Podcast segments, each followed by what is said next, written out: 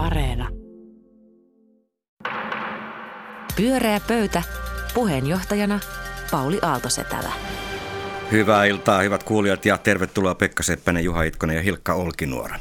Kiitos. Kiitos. On aika panna taas viikko pakettiin ja keskustella tärkeistä teemoista. Ja ihan ensimmäisenä haluaisin kyllä kysyä teidän näkemystä sunnuntain vaaleista. Nythän me on kaikki katsottu, ainakin Hilkka ja minä, kaikki vaaliohjelmat, mitä vaan on tarjolla ollut. Ja mua on jäänyt ainakin mietittämään se, että tuleeko tälle hyvinvointialueverkostolle sitten maakuntavero tai ei. Ja Maikkarin eilisessä oikein viihdyttävässä ja informatiivisessa keskusteluohjelmassa kävi ilmi, että ei. Nimittäin siellä valtiovarainministeri sanoi hyvin napakasti, että, että, että tällaista veroa ei tule, mutta sitten kuitenkin tänään Hiltolehti kysyi kansliapäälliköltä valtiovarainministeriöstä Juhan Majaselta, joka työkseen valmistelee tätä verotusta, että siellä se vaan etenee ja aikataulussa kulkee. Niin mitä, te olette oppineet tästä? Tuleeko meille vero ja onko sillä mitään merkitystä? Pekka Seppänen, ole hyvä. Tällä kertaa myönnän heti, että en tiedä. Mutta pakkohan tässä on miettiä, mitä tapahtuu. Kukaanhan ei nykyään noista suurista puolueista näköjään halua olla se puolue, jonka kontolle tämä mahdollisesti lähes välttämätön maakuntaveron synnyttäminen jää. Mutta kyllä mä veikkaan, että se puolue, joka on ensi vaalien jälkeen pääministeripuolue, eli kokoomus, joutuu siitä vastuun ottamaan ja toivoo, että eiköhän se neljässä vuodessa unohdu. Mitä Silkka? No mun oma kotimaakuntani pyysi tietotekniikkaa, siis pelkästään tätä tietotekniikan jalkauttamista varten 60 miljoonaa ja sai 12. Vastaukseni tähän maakuntaveroon on siis tulee se. Että rahat ei muuten riitä. Ei riitä. Lisäbudjettia nyt tulee ensin ja sitä kautta mennään. Niin, no täällä Hapan kansalainen tentissä sanotaan, että ei tule, sitten käytännössä vero etenee. Kuulostaa ihan politiikalta. Nyt mä, oon, mä, oon, mä oon ollut nyt nukkuvien puolesta näissä vaaleissa. Mä oon helsinkiläinen, ne ei koske mua, mä en oikein nyt jaksa ja mulla on, mulla on pientä epäluottamusta ja väsymystä nyt tähän koko touhuun. M- mistä semmoinen on tullut? No, ei mennä siihen. no sitten mennään Pekan aiheeseen.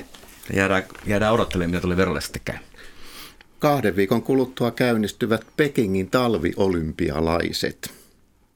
Ja Suomesta lähtee sinne innokas urheilijoiden joukko, mutta sinnepä lähtee myös tiede- ja kulttuuriministeri Antti Kurvinen, joka myös urheiluministerinä tunnetaan, koska urheilu on hänen vastuullaan.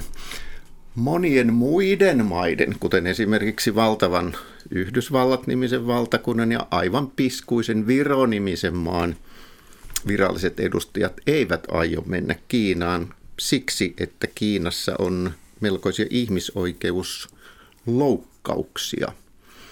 Mutta siis Suomen ministeri menee sinne perustelunaan, että kun hän oli viimekin vuonna olympiakisoissa, niin urheilijat kokivat Näin sen tärkeäksi. Muuten.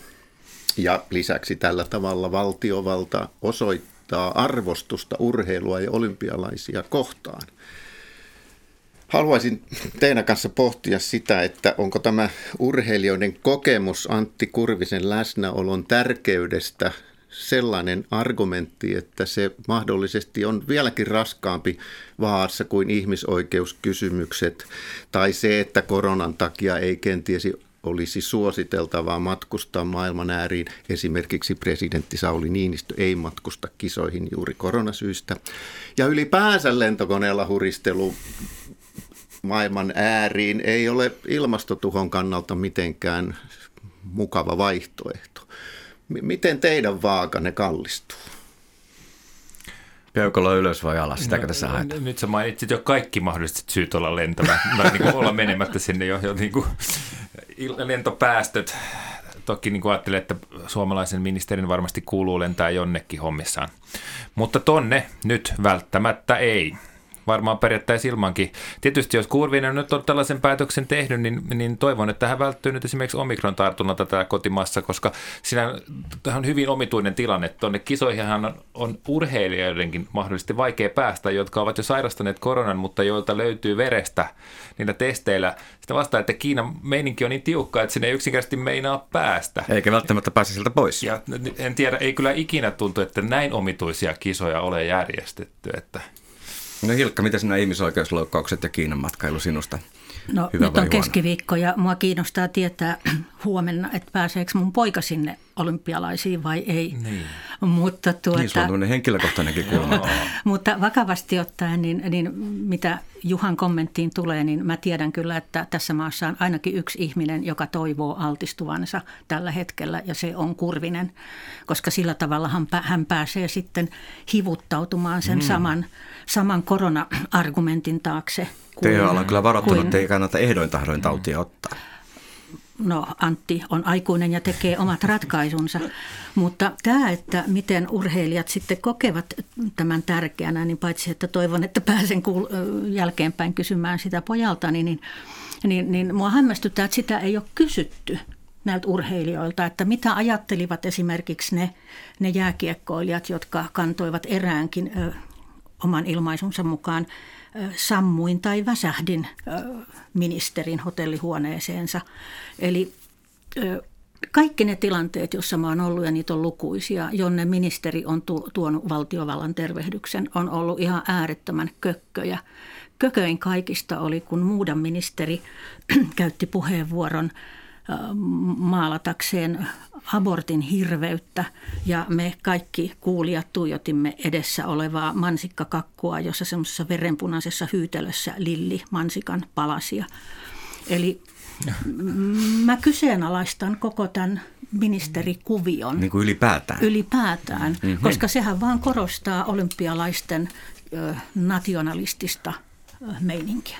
Hilkka, sanoit, että, että Suomessa on yksi, joka toivoisi korona-altistumista, eli nimenomaan ministeri Kurvinen, mutta siis etkö sä usko, että hänellä on joku ihan aito motivaatio ja halu päästä sinne, eikä hän muuten sinne menisi. Että mua niin kiinnostaisi, että miksi hän ylipäänsä ilmoittautuu sinne, eikä hän nyt väkisin sinne ole menossa. Niin ja varsinkin hänen omia sanojensa mukaan tässä ei ollut käyty minkäänlaista laajempaa keskustelua sinne menemistä. Voiko se sitten olla näin? Mä luulen, että hänen oma siis hän on lähteä. ollut Tokiossa olympiakisossa ja todennut, että olympiakisoissa Olipa on reissu. kiinnostavaa. Mm. Mäkin olen ollut olympiakisossa. Mä oon ollut jopa Pekingissä olympiakisossa ja mun täytyy sanoa, että menin sinne ajattelematta ihmisoikeuskysymyksiä vaan sen takia, koska se oli niin kivaa ja musta vähän tuntuu, että Kurvisella on samanlaiset motiivit. Kerrankin Hei, täysin ministeri. mahdollista, että se on hyvin tämmöinen arkinen syy. Mutta mitä sä itse Pekka ajattelet? Tähän on kuitenkin ulkomaanmatka Kurvisen mukaan on tämmöinen erillismatka. Ja Tämä ei ole ulkopolitiikkaa.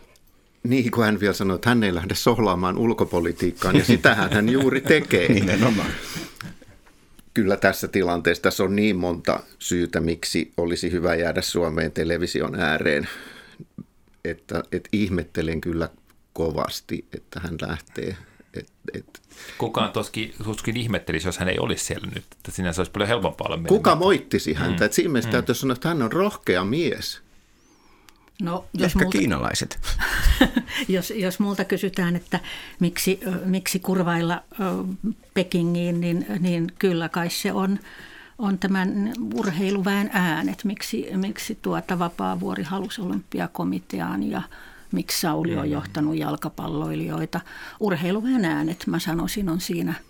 Ja ehkä saadaan huomio myöskin kääntymään pois. Kuntourheilijoiden ääniä hän ei saa, koska kaikki paikat on ollut kiinni jo pitkään, että sikäli ehkä väärä valinta. Mutta ehkä hän haluaa kääntää myös katseet pois kuortaneen äh, uimahalli työmaalta. Mitä siellä tapahtuu? Kerro lisää.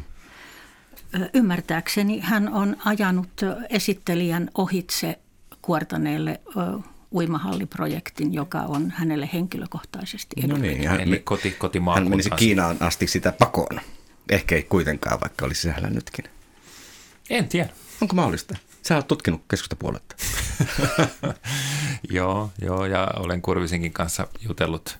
No, sympaattinen kaveri, eikö ole? Hän on, hänessä on sympaattisia piirteitä. Hän, hän on varmaan aivan oikealla, oikealla alalla, koska hän on aika liukkaan oloinen. Hän harrastaa amatööriteatteria. Muuten Niin. pyydän vain tässä vaiheessa huomauttaa, että maaseudun tulevaisuus teetti kyselyn ja kolmasosa suomalaisista kannattaa et, o, olympiakisojen boikotointia. Joo, mutta sehän itse asiassa että kuitenkin kaksi kolmasosaa on, on sitä Ei mieltä, että kannata. ei kannata. Että mm. siinä mielessä hän lähtee sinne kansan enemmistön tukemana Ja vai? miksi kurheiluministeriä syyllistetään? Kyllähän siellä kaiken maailman kaupan kanssa tekemisissä olevia ministereitä on juossut edistämässä Kiinan ja Suomen välistä kauppaa. Että onko niin. urheilu nyt jotenkin sitten raskauttavampi tapa harjoittaa yhteistyötä? Tämä oli kyllä paras takin kääntö Pekka ikinä. Oman kysymyksen kääntäminen itseään vastaan. vielä heti kääntää takkia. Saanko paljastaa Ole. Pensian ajatteluni taustan? Sperbankin Esko kehotti Kiinan televisiossa osallistumaan Ki- Pekingin olympilaisiin. Siis Esko Aho. Mm. Siis Esko niin. Aho. Parempaa syytä boikotoida olympialaisia ei minusta ole. Joo, tuota ei voi kyllä ylistää. Huhhuh. No siinä Antti Kurvisen matkat on aika pientä ehkä. Kyllä nyt kun hän tämän kuunteli, niin taitaa jäädä matka tekemättä. Niin, näin se on. Altistus tulee. Poliittinen altistus. Ennen oli poliittinen flunssa, nyt on poliittinen altistus. Pyörää pöytä. Pyöreä pöytä ja minun nimeni on Pauli Aaltosetälä ja seuraavaksi teille esittelee aiheensa Hilkka Olkinuora. Aihe on lyhyt. Mihin ilo on elämästä kadonnut? Milloin viimeksi nauroitte leppoisasti tai hymyilitte? Ja sillä välin, kun te mietitte vastausta, niin mä voin vähän perustella. Olen ollut näkevinäni, että nyt kun ihmiset on jätetty sitaateissa luottamaan omaan harkintaansa, niin ihmiset on jäänyt semmoiselle harmaalle ulapalle kellumaan ja lillimään, missä tuulee milloin mistäkin suunnasta. Ja sitten me yritetään omatoimisesti kynnet verillä raapia someen kissavideoita ja auringonlaskuja. Kun kuitenkin nykyilo, mm, niin kuin mä sen näen, alkaa olla yhä enemmän ja enemmän vahingon iloa. Se on raastamista ja roustaamista ja kaupallistettua hohotusta.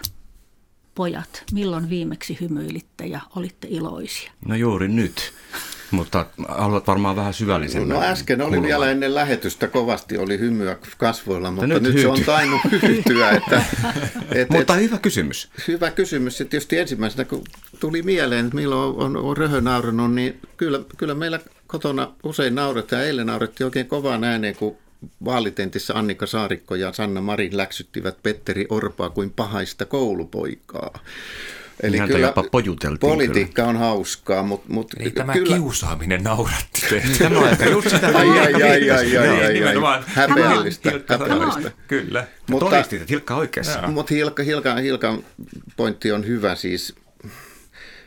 Mä en tiedä, onko ilottomuus vielä entisestäänkin lisääntynyt kahden viime vuoden kuluessa, mutta eihän Suomessa ilo ja sellainen hauskanpito ole koskaan ollut erittäin arvostettavia toimintatapoja tai malleja. Että kyllä meillä niin työnteko ja kärsimys ja, ja tietynlainen kurinalaisuus on ne, mitä arvostetaan. Että kyllä meillä mieluummin valtionvelkaa velkaa murehditaan, kun lisätään sitä toisin kuin tuolla jossain vähän etelämässä, jossa niin kuin lähtökohta on se, että pidetään hauskaa eikä välitetä tuommoisista joutavuuksista. Onko Juha yhtä pessimistinen? No en mä tiedä. Siis mä, mä näen tässä eron, haluaisin erottaa niin kuin julkisen ja yksityisen tason. Ja Se tuli mullekin mieleen. Mä ajattelen, että niin kuin, ei ilo ole kadonnut, ilo on piilossa siellä yksityisellä tasolla. Itse olen, olen naurannut tässä yksityisessä elämässäni ja en, en mä tiedä, onko siellä edes nyt edes, edes tämä poikkeusaika lopulta hirveästi vähentänyt sitä iloa ja naurun hetki. On siinä ollut enemmän stressiä, enemmän niin kuin tuskaa ja kiukkoja ja kaikkea sitä yksinäisyyden tuntoja, ehkä, ehkä, mutta tota, kyllä siellä on naurettu ja hymyilty. Niin Hilkka, joudut vähän nyt perustelemaan, mistä tämän ilottomuuden Eli sit, meille sit, sit, mä ajattelin, että ilo ei ole kadonnut, mutta ilo on piilossa. Mutta kyllä mä, mä haluan vähän tukea tässä kyllä Hilkan pohdintoa. En tiedä, ottaako Hilkka nämä tuet niin kuin tukena vastaan vai sohlaamisena, mutta, mutta et jotenkin meillä se, että, että jos on hauska, niin se on aina vähän niin kuin sillä että se nakertaa jotain asiantuntemusta tai luottamusta tai muuta. Että pitää olla vakava. Kyllä se meillä on jotenkin kautta. liian. Mitä enemmän mä näen niin kuin sitä, miten tämä meidän yhteiskunta on, toimii ja meidän yhteisöt, niin kyllä hauska hauska ei ole välttämättä hyvä. Onnellisuustutkijathan sanoo, että, että, että onnellisuus muodostuu, jos on ilo, hyväksyntää ja innostusta. Ja me ollaan maailman onnellisin kansa, niin silloinhan meillä pitäisi olla ilo. Siinä Hän kysytään tyytyväisyydestä siinä kansalaisilta. Siinähän ei kysyttäisikin, että kuinka iloinen olet asteikolla yhdestä yhdeksään, niin voi olla, että maailman iloisin kansa olisi ihan jossain muualla. Butanissa. En mä tiedä, toisaalta joissain sanoissa iloinen ja tyytyväinen on sama Ole hyvä, puolustaudu vähän. No siis tämä tutkimus siitä, että ilmoittaudumme olevamme onnellisia, niin, niin siihenhän liittyy kaikki se kritiikki, joka nyt tutkimiseen yleensäkin liittyy. Ei vähiten sen takia, että nyt paljastuu, että joku ihme arabimaa on itse asiassa ollut rahoittamassa tätä meidän hienoa tutkimusta. Mutta perustelepa, mikä tutkimus on tämän ilottomuuden takana. Se on ehkä, ehkä se on tota, oleilu, oleilu somessa ja, ja No oleilu niin, tuossa turuilla, turuilla ja toreilla. Eli vähän niin kuin julkinen ja yksityinen. Mutta kyllä tämä, mitä Pekka sanoi, niin kyllähän tämä ilottomuuden juuret on sikäli kaukana jo, että, että jo, jo 7-80-luvulla, kun tulin työelämään, niin muistutettiin, että työtä tehdessähän ei siis saa hymyillä eikä nauraa. Niin, koska se missä paljon... he, paljasta, mikä firma sanoi noin. Aivan mahtava henkilöstöpolitiikka. No juuri näin. Olkoon, olkoon sanomatta, se oli, se oli aika yleinen joke, koska, koska siinä sanottiin, että, että jos sä hymyilet, niin se joko tarkoittaa sitä, että hommat on sulle liian helppoja, sulla on liian hauskaa sen kanssa, taikka sitten, että sä hymyilet ivallisesti ö, työtovereilles. Ja sit jos Tai ajattel- tyhjän nauraja. ja, ja sitten jos nyt ajattelee esimerkiksi, että mikä on näiden reality-ohjelmien ydin ollut ihan siis koko tämän vuosituhannen, niin sehän on nauraminen muiden häpeälle enemmän tai vähemmän. Ja nyt en puhu va- pelkästään vaalitenteistä. Mutta jos se ilo on yksityisempää kuin ennen, niin eihän se tarkoita, että se olisi mitenkään vähentynyt. Se on vaan Ei, tosiaan mutta on, piilossa. on, on, se tietysti, onhan sillä väliä, millainen meidän tunnelma niin kuin julkisella tasolla on, millaista keskustelua me käydään. Ja kyllä mä ehkä nyt tietysti just tässä ajankohdassa, missä me nyt ollaan, niin kyllähän tässä tiettyä niin kuin ilottomuutta, kyllä mä olen samaa mieltä Hilkan kanssa siinä, ilottomuutta, väsymystä, jotain näköalattomuutta tai jotain uupumusta on, eikä se mun mielestä ole ihme. Joskus mä mietin, että mitä kaikki ihmiset oikeasti ajattelee, mitä päässä liikkuu, mitä ei oikein pysty pukemaan sanoiksi, koska kuitenkin sitten tuon, tuon syksyn tunnelman jälkeen, jolloin tuntuu, että jotenkin pääsemme, pääsemme eteenpäin, niin kyllähän tämä vuodenvaihde on ollut aika raju juttu. Ja meillä tämä maailmanlaajuista pandemiaa, Euroopassa 1,6 miljoonaa ihmistä on kuollut koronaan. Ei se ihan hirveän hilpeä teema tietysti ole, ja se on uutisten pääaihe ollut jo pitkään. Niin ja sitten jos ajattelee tämä omasta menestyksestä tai omasta elämästä iloitseminen, si- että voi niin kuin päivän päätteeksi ajatella sitä kulunutta päivää ja olla tyytyväinen siihen, mitä on saanut aikaan, niin, niin kyllähän se on tehty aika vaikeaksi tässä vaatimusten aikana. Ja tänään pyydän huomauttaa, pääministeri itse tuli Instagramissa ulos No niin, tuliko ja iloa? kehotti, kehotti meitä olemaan, olkaa armolliset itsellenne. Niin kyllä kai tämäkin on sellainen pieni parkaisu sen ö, valottomuuden keskeltä. Oliko toi suomalainen tapa sanoa, että iloitkaa? Se on kyllä Ne. kovin suomalainen, että heti No, silloin itku mun tulee mielestä se silmään. kääntyy niin, että pääministeri niin kuin kehottaa niin kuin hakee armoa itselleen Aa. tilanteessa, jossa esimerkiksi kuitenkin eilen pääministeri ilmestyi, ilmestyi koronastrategia paravelin jälkeen kertomaan, että tota, voimassa olevia rajoituksia jatketaan nyt tuonne hallitus haluaa helmikuun puoliväliin asti. Kuitenkin ne kohdistuu erittäin epä tasaisesti tähän väestöön. Ne kohdistuu samaan porukkaan, he, tällaisten ihmisten elinkeinoon olemiseen, kun ne on koko ajan kohdistunut. Ja vaikutuksetkin on Niin vähän Enemmän niin kuin armoa tälle porukalle kuin pääministerille itselleen.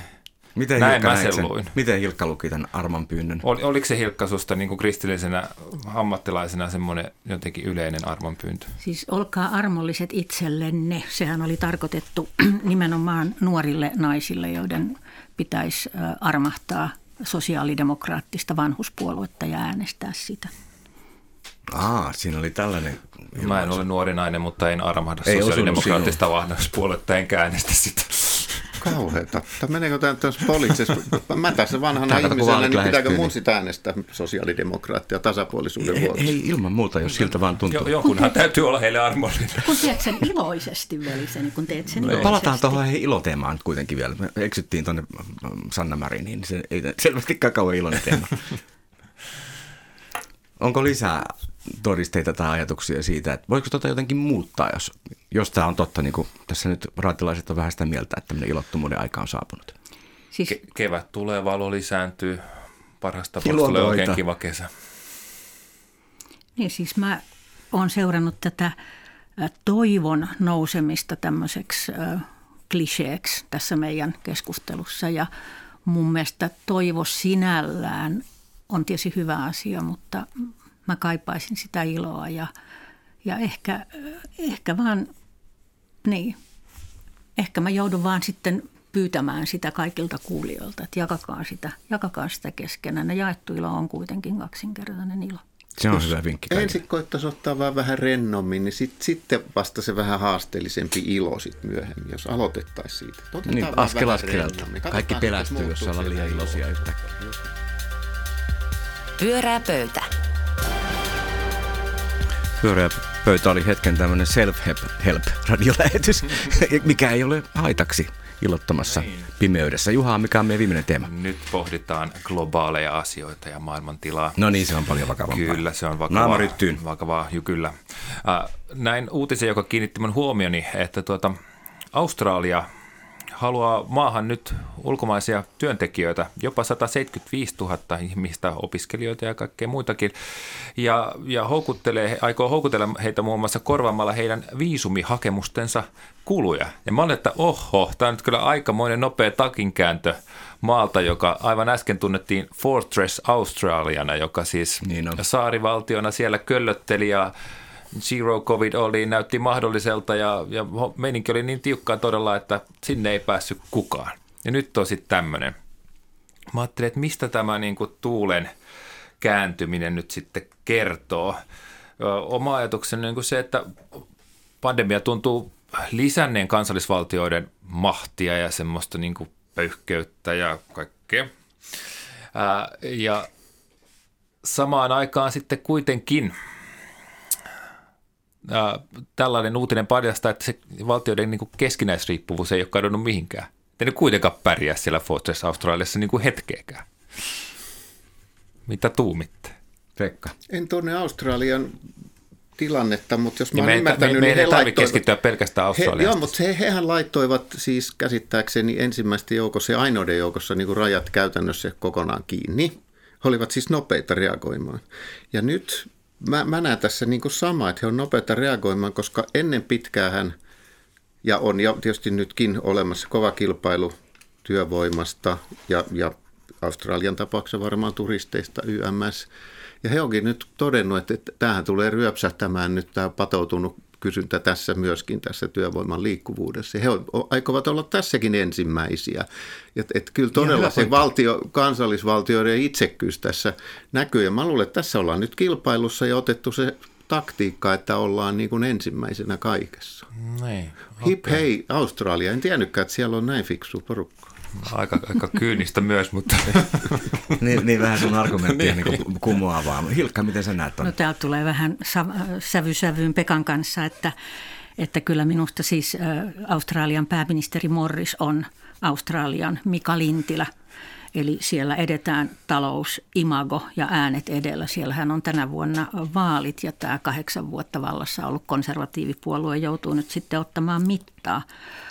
On laskettu, että Australiassa menetetään tällä, tällä politiikalla 6 miljardia jenkkidollaria viikossa.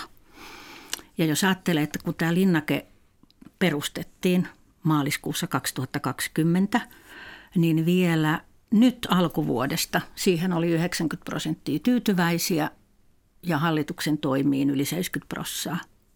Mutta nyt sitten on, on vaalit edessä ja, ja, ja tämä taloudellinen vaikutus on alkanut näkyä.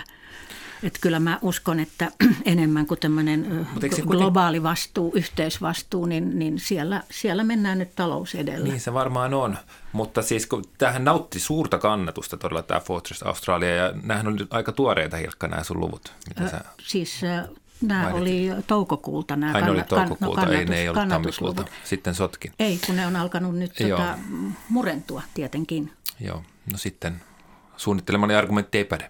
Keksit toinen. Mutta siis kannattaa muistaa, että Morrishan sanoi aikanaan suoraan, että menkää kotiin.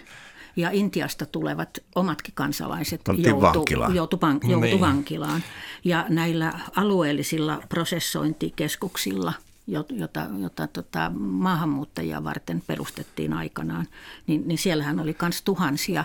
Ja kaikki tämä on purettu tavallaan niin kuin yleisen kansalaismielipiteen seurauksena. Niin. Ja on pakko kyllä sanoa, että tämä, tämä uutinen ehkä sattui silmäni senkin takia, koska se yhdistyi miele- mielessäni reaalityyn äh, toi Australian rajalla, Kyllä. Jota, jota muun muassa kymmenvuotias poikani pitää sitä parhaana ohjelmana. Ja siinähän Australia näyttäytyy erittäin, erittäin tällaisena. Niin kuin, Sinne ei muuten niin vaan sinne mennä. ei muuten niin vaan mennä. Sen huomaa Että- eräät tennispelaajat. Et, niin, nimenomaan, että en tiedä uskaltaisinko itse lähteä, vaikka luvattaisiin tuossa nyt niin kuin viisumi kuluissa tulla vastaan, niin en, en taitaisi tohtia Australian lähteä. nähtyä Oliko niin, että sä tuota näet jotain tämmöistä globaalista niin kuin valtioiden välistä uutta solidaarisuutta tai yhteyttä kuitenkin rakentuva? Vai Ei siinä mitään solidaarisuutta, mä oon itse asiassa samaa mieltä, samaa mieltä että No niin. niin. pikemminkin se on silleen niin kuin Itsekästä nationalismia. Niin, niin. Mutta se ei, se, se, se ei vain ole siinä mielessä rehellistä se nationalismi, että kun sehän puetaan niin, että me pärjätään täällä. Me ei tarvita tänne ketään. Ja kun se ei toimi kellään, Niin. niin. niin. Niinpä niin. Ei oikein ketään, kuka ei tarvitse sitä työvoimaa. Pitäisikö Suomen tehdä joku samanlainen veto? Mehän ei ekana tehdä mitään, mutta toisenahan me voitaisiin liikkua.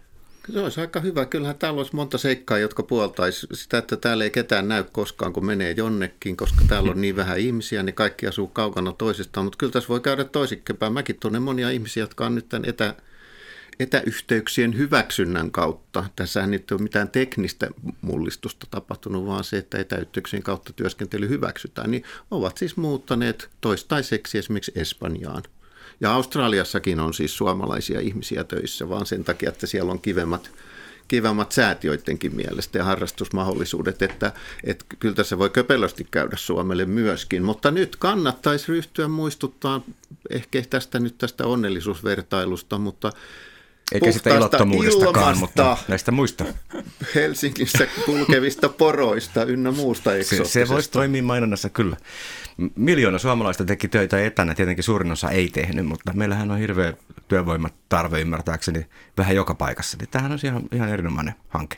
Mutta Tässä tietysti myös me ollaan puhuttu määristä, eli 23 000 reppureissaajaa ja 150 000 opiskelijaa, jota tämä koskee, tämä, tämä viisumivapaus, että ne saa takaisin sen kuusi hunttia. Mutta voisi tietysti kysyä siitä laadustakin, että onko nämä reppureissaajat nyt sitten niitä, äh, jotka äh, niin kuin saa aikaan kysyntää, eihän niillä ole rahaa. Onko ne niitä, jotka menee poimimaan mansikoita ja hoitaan kengurufarmeja? Ei ole Suomessa onnistunut mansikan poiminta suomalaisilla. Mutta jos meillä olisi kenguruita, niin tulisi kyllä tänne. Ja, ja sitten jos ajattelee, että sitten 150 000 vierailevaa opiskelijaa, niin meillähän koko viime ja toissa vuoden pahimmat koronalingot oli näiden vierailevien opiskelijoiden erilaisia bileitä. Kyllä me opiskelijoitakin tarvitaan, kansainvälisiä opiskelijoita, vaikka kuinka paljon tähän rakentaa maata minun mielestäni. Joo, ilman muuta. Tässä varmaan Australiassa on se ominaispiirre, ehkä Australia ja Uusi-Seelanti, siellähän on hyvin paljon ollut sitä, että kun he sijaitsevat eteläisellä pallonpuoliskolla, jotenkin sinne on reissattu täältä toiselta puolelta maapalloa ja oltu usein pitkä aikaa. Opiskelijat on tehneet siellä näitä hommia. Se, se on käsittääkseni aika merkittäväkin osa siitä, miten se talous pyörii. Ja ehkä tässä on nyt kyse sitten siitä, että ehkä ne jotenkin pärjäs tuossa vuoden pari, mutta et, nyt niillä on niin oikeasti vaikeuksia, jos se porukka ei tulekaan sinne. Niin ne, niitä pitää vähän alkaa houkutella takaisin. Mä oon vähän hidas. Mä ajattelin, että tuossahan on todella houkutteleva tarjous Australialta, mutta nehän on neroja. Siis eihän ne mitään maksa siitä, että sä menet sinne. Ne vaan jättää laskuttamatta sua siitä, että sä menet sinne. Aika monen maahan pääsee ilman, että maksaa viisumista yhtään Se, mitään. se on aika laiha Mutta tarjous. ihan parasta markkinointia. Nehän on neroja. on. Nerokasta. Suom- Suomi ei ikinä kykenisi tällaiseen. Tuommoinen puoli voltti. Mutta kyllähän tässä, sikäli kun tuota keskustelua on seurannut, niin paitsi tämä taloudellinen puoli, niin on just tämä imago, että, että Australia on aina on, on, on kovinkin nyt herkutellut tällä onnistumisellaan ja näillä snap-lockdowneillaan ja, ja niiden tämmöinen, ähm, miten sanoisin, kruunun jalokivi on ollut tämä Australian Open, eli mm. että ne on pystynyt tällä tennis äh, kilpailulla osoittamaan, miten ne pitää koronan hallinnassa ja sen takia nyt, nyt tämä, tämä tuota, Fadea tämän yhden, yhden viisumin kanssa niin, niin on koskettanut myös sitä poliittista keskustelua siellä.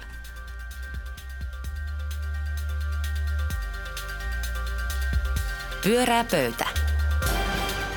Näin vaaleja edeltävänä keskiviikkona pyöräpöytä puhutaan mielenkiintoisia juttuja. Kiitos mielipiteistä ja vastaväitteistä Pekka Seppänen, Juha Itkonen ja Hilkka Olkinuora.